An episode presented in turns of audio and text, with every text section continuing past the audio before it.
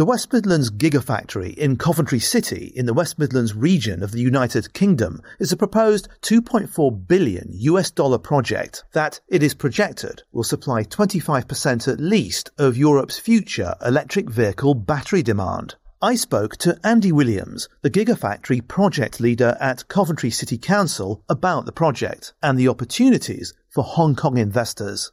I started by asking him what were the advantages of locating the Gigafactory in Coventry. West Midlands and Coventry in particular has been at the heart of the UK's auto industry for many, many decades. We have a deep rooted supply chain drives forward innovation. We are recognised nationally and internationally. We have some great institutions here Within Coventry, we have WMG, the Warwick Manufacturing Group.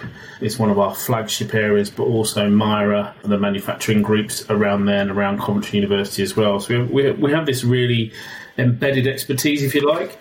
Uh, and not only that, large scale investment over many, many years um, as the auto industry has transitioned over multiple tiers within the supply chain. So, not just tier one, but tiers two, three, and four what specific activities have you as a regional government been involved with to promote battery technology? We actually took action to stimulate and to lobby the UK government to invest in the industrialisation of batteries.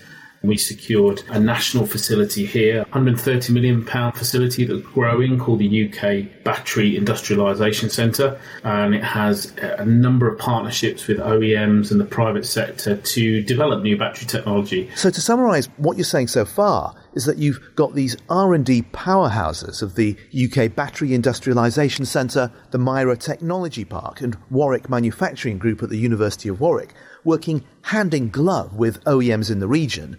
And that amounts to a very significant unique selling point for potential investors. Yes, that's, that's absolutely right. Absolutely correct. I feel that that is the, the ecosystem that we've got here that you've just described is, is exactly our USP to the world and to the investor and the reason why that we want to create this gigafactory here and the reason why we believe it will be a success how will the ownership of the Gigafactory be structured? I anticipate that there will be a public private collaboration of some sort, and certainly looking across the world where there's been Gigafactories installed, that is very consistent, whether it's a municipality or whether it's national government. There have been public private partnerships, not just in financial terms, but in actually bringing land and opportunity to the table for these things. So I can see that hybrid uh, arrangement taking place here.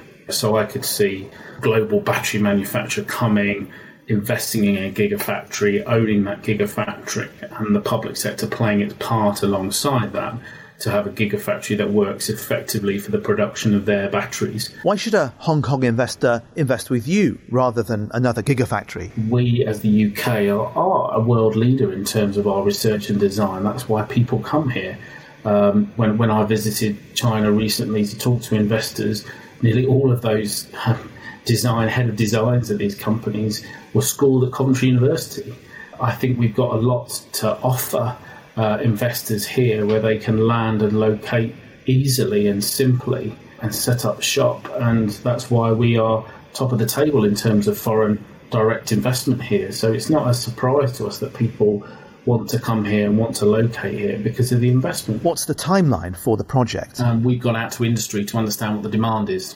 We want to have that gigafactory operational by 2024. How much will the total investment in the project be? And could you summarise what kind of investors you are looking for? We expect that investment to be £2 billion or $2.4 billion in terms of that. We're expecting support from government inside of that to enable that to happen We're looking for investors in terms of material, raw material processing, converting those raw materials into useful products.